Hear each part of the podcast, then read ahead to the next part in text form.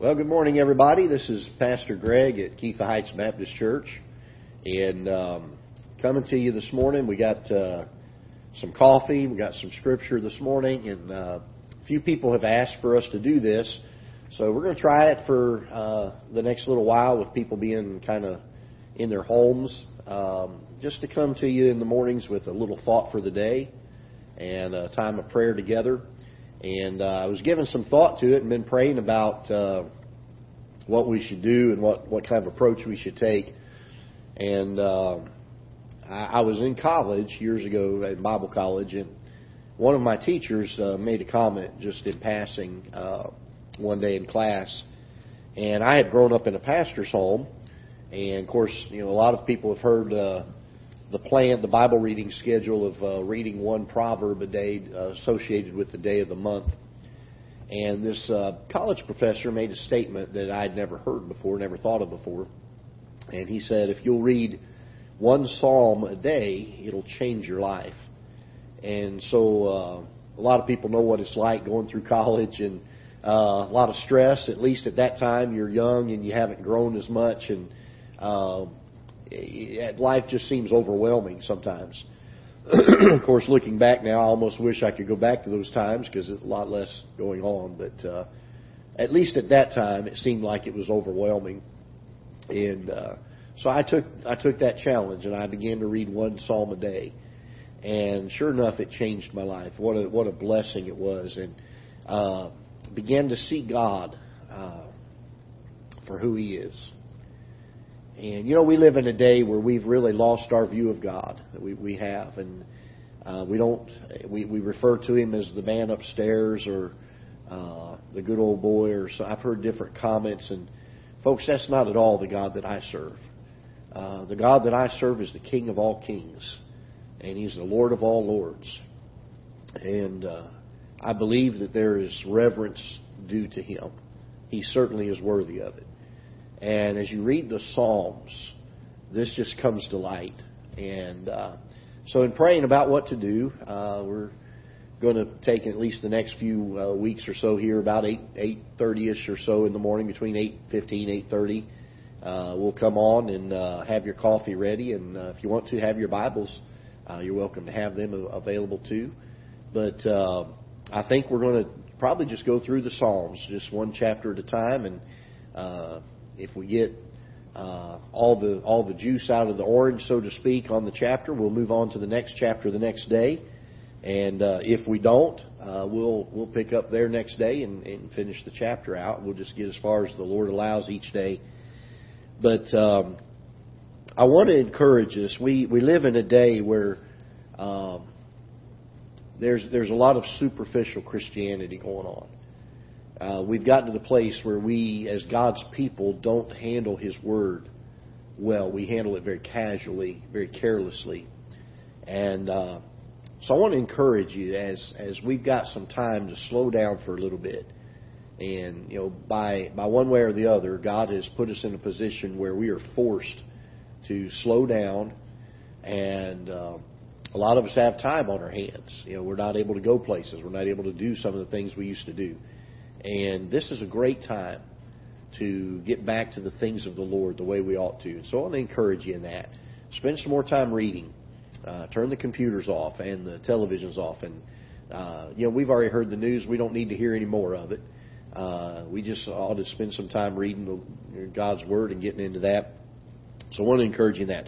Uh, this morning we're going to be in Psalm 1, and I want to bring out a few thoughts. I'm going to read through the chapter and uh, we'll bring a few thoughts to you this morning. We'll be fairly brief. Uh, today's will probably be a little longer than the rest just because I wanted to introduce what we're going to be doing and tell you a little bit about it. And um, more, most mornings will be probably between 7 to 10 minutes or so, something like that. Uh, but uh, we'll begin reading Psalm 1. The psalmist writes, Blessed is the man that walketh not in the counsel of the ungodly, nor standeth in the way of sinners, nor sitteth in the seat of the scornful. But his delight is in the law of the Lord, and in his law doth he meditate day and night. And he shall be like a tree planted by the rivers of water, that bringeth forth his fruit in his season. His leaf also shall not wither, and whatsoever he doeth shall prosper. The ungodly are not so, but are like the chaff which the wind driveth away. Therefore the ungodly shall not stand in the judgment, nor sinners in the congregation of the righteous. For the Lord knoweth the way of the righteous, but the way of the ungodly shall perish. Uh, a lot of preachers have preached on this text, and very famous passage of Scripture. Uh, I was reading uh, uh, Spurgeon, Charles Spurgeon wrote a whole volume on the Psalms, and I love reading uh, his Treasury of David. What an amazing mind the fellow had uh, in dealing with the Psalms. And he made this observation about the first chapter of Psalms. He said the first chapter of Psalms it summarizes and puts into a nutshell the rest of the entire book, as it shows God's opinion and God's view of uh, of the righteous and those that are to be blessed, and then it serves also as a warning uh, to the wicked. And uh, throughout the Psalms, you'll find that theme underlying most all of the Psalms the blessedness of the godly man and the warning to those that would be ungodly. And we find nothing different here. It's a very short uh, synopsis of it. And while it's very brief in its in its length, uh, it certainly is is very profound in its content. And uh, so I want to start with this in verse number one. Uh, the Bible says blessed. I, I, just want to stop on that word for a moment. And uh, it's interesting to me that uh, uh, this word blessed gives the idea, if you stop and think about it, about the blessed man. It's not speaking here of a man who receives one blessing one time, but a man who has a life that is full of blessing. God's hand of blessing upon him. Um, it's interesting that in the Beatitudes in Matthew, uh, God again begins all of those with blessed is the man, blessed is this one, blessed is that one. And the idea being that if we have these things in our life, if they're part of who we are on the inside, that we get the blessings of God, plural, not just one, not just a moment of blessing, but a lifetime of God's blessing upon us. Now, I don't know about you, but uh, when I go through life, I would love to have God's blessings on me day by day. And, and it's amazing how many times we get to the end of the day and we don't realize all the blessings that God has given to us.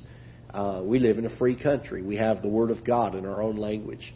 We have a house. We have a place to sleep. We have uh, vehicles to drive around in. Most of us have nice clothing that we can wear and uh, meals to eat. I don't know very many of us that have missed very many meals. But uh, what an amazing thing to have a blessed life from the Lord Jesus Christ. One of the great blessings of the Christian life is the fact that He has chosen us, He's called us, He's given us the privilege to serve Him with our lives. And so, what a joy that is. But He says, Blessed is the man that walketh not in the counsel of the ungodly, nor standeth the way of sinners, nor sitteth in the seat of the scornful. He characterizes three different types of people here the ungodly, which is the least in the progression of things here with regards to uh, those that would depart from God uh, in their in their conduct in their relationship. And I want to just point out that the ungodly and, and the sinners here that it speaks of are, are certainly not reserved to just those that are unsaved. But it is possible for a Christian to live an ungodly life. Uh, there's three types of people that the Bible describes. There's the natural man, uh, the Bible says that the natural man receiveth not the things of the Spirit of God, for they are foolishness unto him, neither can he know them because they're spiritually discerned. And the natural man being a man who uh, is unsaved and does not know God as his Savior. And then there's the spiritual man. The spiritual man is spoken of by the Apostle Paul as the man who uh, walks not after the flesh, but after the Spirit. He's the one who uh, spends time submitting his will and is yielding himself to the Holy Spirit. And then there's the carnal man. The carnal man is a man who perhaps has been saved before, and even though he has been made free from the law of sin and death, he chooses willingly to continue to live under the bondage of sin. And so it is possible for a Christian to live a carnal life. It is possible for a Christian to be an ungodly person. So the blessed life doesn't just come to uh, uh, somebody who claims to be a Christian, but there must be additional things that we uh, are careful of in our lives that brings the blessing of God upon us. Uh, the fact that we're to abstain from those that are ungodly, those that would have an ungodly influence on us or detract from our hearts from uh, loving God as we should. Those that stand in the way of sinners. Uh, sinners are a little more bold in their uh, their sinfulness. And uh, the truth is, we're all sinners. Uh, just some of us are saved by the grace of God. It doesn't mean that we're any better. We're not uh, arrogantly looking down our noses at those uh, that are involved in sin still, because by the grace of God we would be there. But certainly there is there's something about this idea of abstaining and being away from and separating from those that are sinners in the area of our conduct, in the area of our lifestyle, and what the Bible re- would refer to uh, as our conversation. And uh, then we have the scorners. The scorners are those that are defiant to God. They have had their consciences seared. They've gotten cold to the things of uh, sinning. That, that, there's no conscience involved in it. Uh, these would be those that would perhaps be ag- agnostic or atheistic uh, in their viewpoints. And so the blessed man is the man that uh, refrains from these things. He, he stays away from them. And, and we look at that and we say, okay, there are some things that we ought not to have in our lives. Then he goes on in verse number two to say, But his delight is in the law of the Lord. And in verse number two, he addresses things we ought to have in our lives, things that ought to be part of us. It's interesting to note that the psalmist knew what it was to delight in the law of the Lord. If you've never taken time to read all of the chapter, or all of the 119th psalm, if you will, uh, what an amazing, amazing chapter of Psalms. A psalm that uh, the psalmist had penned regarding the Word of God. And all throughout the, the Psalm 119, you see the, the, the psalmist's heart for the, for the Word of God. And oh, I wish we could have a revival of that in our lives to, to cherish this book, to delight in it. And then to think this thought. Now, I'd never really thought of this. I was reading some things about the Psalms uh, and uh, getting things ready for this morning to talk with you. And I came across one fella that had written, I wish I could remember his name. I can't remember his name, but he had written this about it. He said, it's interesting that the delight that the psalmist had in God's Word was, uh, was pointed to the fact that he probably only had uh, the first five books of the Bible at that time. Maybe, maybe a little bit of Old Testament prophets, uh, before that, but but uh, probably just the books of Moses is all that the psalmist had, and yet he delighted in it. It was the joy of his heart and I think, boy, now if there's anybody that ought to have more reason to rejoice in having the pure Word of God and, and in, in its entirety, the full revelation, it ought to be you and I to delight in God's Word. Boy, what a joy to hold in our hands the Word of God. To know that we have exactly what He has intended for us. Years ago, when I was in college, I took my Bible and uh, at the beginning of uh, Genesis, I wrote "Dear Greg" in front of it, and then I turned to Revelation 22 and went to the very end of it, and I wrote "Your loving heavenly Father." And the reason I did that is I never wanted to come to Scripture without realizing that this was written for me, from God to me. And by the way, it's written from God to you. And we ought to delight in it. When I talk about how carelessly sometimes we handle God's Word, uh, we many times don't don't give it the importance. We don't give it the reverence. And uh, pardon me, but when I get excited about things, sometimes I it leaks out my eyes. I don't. I'm not a shouter. I'm a crier. And I'll tell you, I love God's Word. I love the fact that He's given us His Word. But the Bible says here that His delight is in the law of the Lord, and in this law doth He meditate day and night. What an amazing thought if we could get to the place where we would saturate ourselves. Psalm 119 in verses 9 through 11 says, Wherewithal shall a young man cleanse his way? By taking heed thereto according to thy word. With my whole heart have I sought thee. Oh, let me not wander from thy commandments. Thy word have I hid in my heart that I might not sin against God. When we delight in God's Word and we have a desire to meditate on it day and night, what a joy it becomes. I mean, it becomes fountains of pure water. It becomes the thing that nourishes us, and we find that as we get to verse number three. It says, And he shall be like a tree planted by the rivers of water. We have the nourishment that God gives to us through His Word that bringeth forth his fruit in his season. And I wrote a couple notes down here so I wouldn't forget, but I, I, as I was thinking about the tree, we find in verses 3, or verse number 3, that this is a tree that's planted. it's there on purpose. God put them there on purpose. And by the way, God has a plan for your life. It didn't happen by accident. And uh, we're not in these circumstances today uh, that we're facing here in America and around the world by accident. God has put us here for such a time as this. We're planted here. I want you to notice also that the tree is nourished. The Bible says that he shall be a tree that's planted by the rivers of water. God takes care of nourishing his children.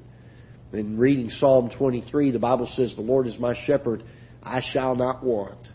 He maketh me to lie down in green pastures. He leadeth me beside the still waters. He leadeth me in the paths of righteousness for his name's sake.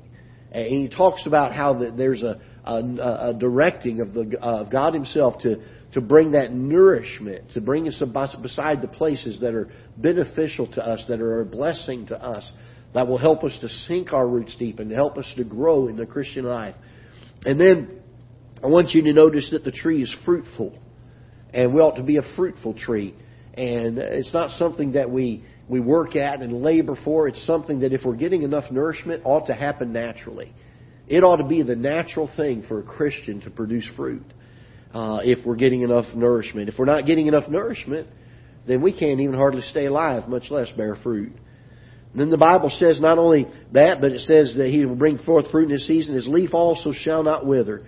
And I will say this, that the tree is sustained by God, isn't it? I'm thankful that day by day, God sustains us.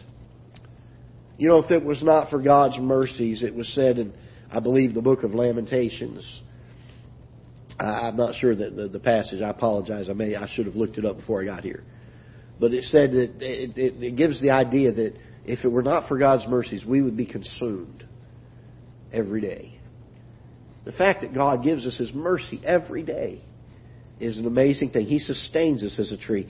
And then I want you to notice He brings success to the tree. He says, Whatsoever He doeth shall prosper. And this is the blessed man. These are the blessings that God brings into the life of, of a Christian who, uh, who follows the directions of, of verses 1 and 2 in this chapter. He goes on to say, The ungodly are not so, but are like the chaff which the wind driveth away. And it's interesting that I've heard a lot of messages on the chaff, but you know, the chaff uh, is part of the wheat and actually is close to the wheat and uh, gets a lot of the benefits that the wheat gets. It gets uh, some nourishment from the stalk. It uh, travels with the wheat. In fact, it's stored many times in the bins. Uh, a lot of uh, some of the grain bins and things uh, before they thresh it, and the storage places where they hold it until threshing uh, time. Uh, the chaff is there, but then there comes a time where there's a separation between the chaff and the wheat. And I believe that's what the psalmist is speaking of here is the difference between the end of the wheat and the end of the chaff. And one of uh, where all of us are going to spend uh, eternity one place or another. We're either going to spend eternity in heaven by the grace of God and from His free gift that He gives to us, or we're going to choose to reject God's gift of eternal life, and we're going to be separated, and uh, we're going to be blown around. And so this chaff the Bible speaks of here uh, is associated uh, to the ungodly. And I want you to understand this that uh, while we've talked about separation at the judgment, when God begins to judge those that are saved and those that are not saved, I want you to notice that verse number four is not necessarily dealing with the topic of salvation because he deals here with the term ungodly. Again, going back to verse number one, the ungodly were the least of the three that were mentioned in verse number one. Uh, the ungodly, the sinners, and the scorners, and the scornful. And uh, so we find in verse number four that this could possibly refer to Christians that are living an ungodly life. And that they will be as the chaff that the wind driveth away. And I think that we find a contrast here between verse number 3 and 4 of a tree that is planted and a chaff that is blown away with every wind of doctrine. It's interesting to me that in verse number 2, and I'll just say this and we're going to probably wrap up for the day. In verse number 2, the Bible says that his delight, this blessed man, his delight is in the law of the Lord. I want to speak on this word delight for a moment because it, it, it sheds some light on verse number four. Here we have a, a contrast between the, the godly man, the blessed man, who is planted by the rivers of water, and the ungodly that are like the chaff which the wind driveth away. What makes the difference between the two? The difference between the two is their will. Have they given their will to the Lord and, and given it to Him and said, Lord, I want not my will, but thy will? Or have they kept it selfishly to themselves and said, I want my will? I believe the key to it is found in verse number two when it speaks about the delight of this man's heart.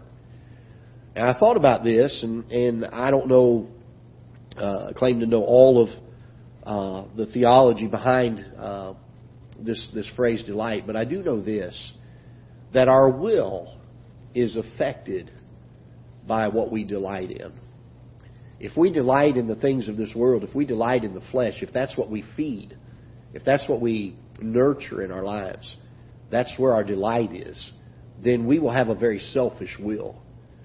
If we can get to the place where we delight in the things of God, we delight in His Word, we delight in Him, then our will will be yielded and given to Him. That's why the Apostle Paul wrote in Colossians chapter number 3 set your affection on things above, not on things of the earth. Because Paul understood this, that where our affection is, uh, that will determine our will. That's where our heart will be. And that's what the Bible teaches. In fact, even Jesus spoke of that, didn't he? He says, "Where your treasure is, there, or where your heart is, uh, where your treasure is, there will your heart be also." And laying up for yourselves treasures in heaven.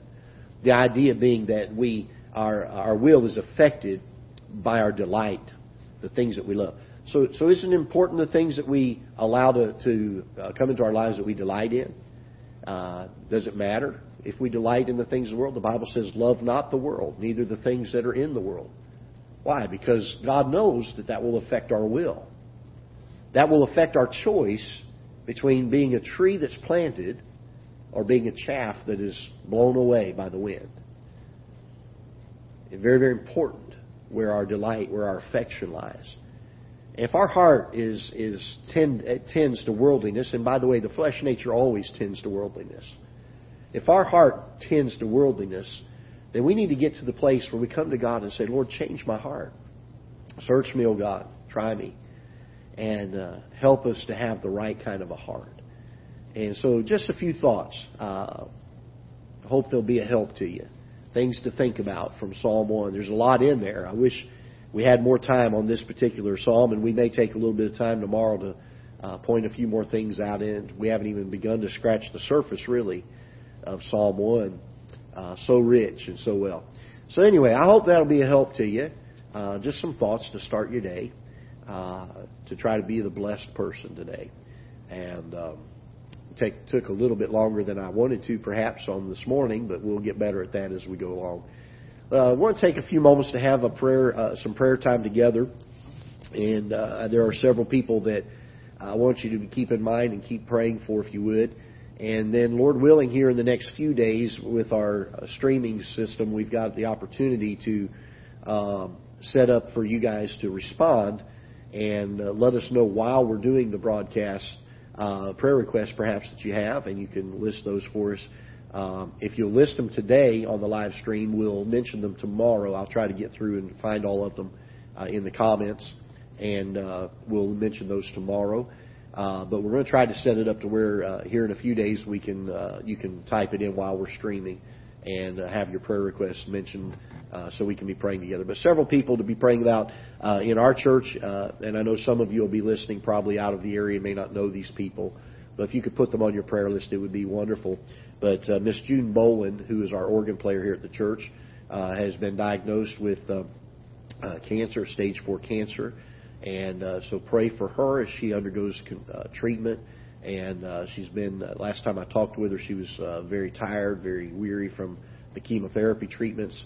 So pray for her. Pray for a lady named Linda Craig in our church, also uh, struggling with some issues with her lungs and uh, a thing that causes her immune system to be very, very low during this time. And so keep her in prayer. We have a fellow by the name of Bob Schwabert who uh, is under hospice care and uh, will probably soon be going to heaven. And we, uh, he's ready to go. And and we've I've talked with him and we've been praying for the family. And uh, so pray for Brother Bob Schwabert and uh, for God's grace and comfort during this time with him and his family. And uh, continue to pray for my sister Leanne Britton. Uh, we're uh, hoping to hear some results back on some tests uh, that have us concerned as a family for her. And uh, so pray for her if you will. And uh, then uh, uh, Miss Sarah Harris in our church also uh, had uh, some issues with her heart last week and had to have uh, her heart shocked to, to kind of get it all back together again and uh, get it uh, pumping the right way and not fighting itself.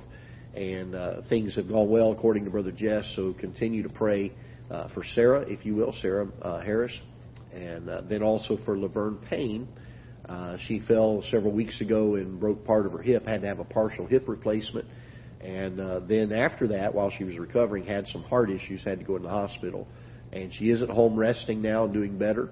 Uh, but she's probably at a point where she won't be able to live by herself anymore. And so continue to pray for her. And uh, her and her family have some things to decide on and pray about. And so pray for God's guidance there and wisdom. So let's go to the Lord in prayer, and uh, then we'll be done here in just a few moments.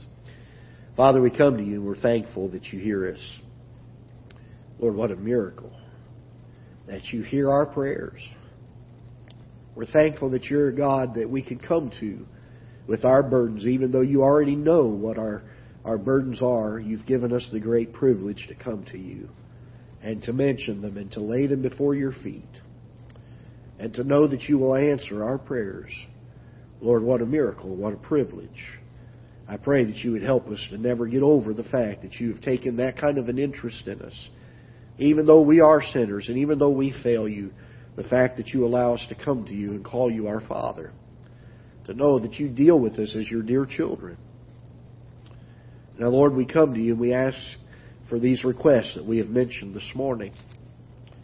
Lord, have your hand upon those that need physical healing.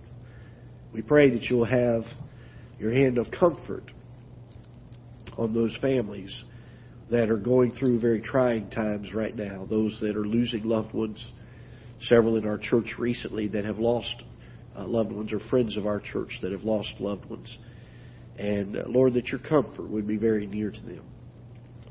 Lord, those of us that are here praying this morning, I think would all be in agreement that if we were in that situation, if we had these physical problems, if we had these issues that we were dealing with, that Lord, we would want somebody who knew how to pray, to pray fervently on our behalf, to seek for your will and your guidance in our lives. And so, Lord, this morning we pray on these folks' behalf the prayer of faith. We want to pray with earnestness and with the heart that is burdened for them that we can share their burden, that we can help lift them up. Lord, may you help us to be a help and encouragement to them along the way. And then, Lord, I pray that you would uh, draw near to those that are listening this morning and that it would be a help and encouragement to them to have these moments together in the morning time, uh, that we would uh, begin our day thinking of you and spending time with you and Lord, may I pray that not be a substitute for our personal walk with you, but that it would be something that would be in addition to, that would be helpful. We pray now that you'll uh, bless us throughout this day, that we'll accomplish all that you would want us to do, that we may be a, a testimony to you, and uh, do all that you would have us to do. In Jesus' name we pray. Amen.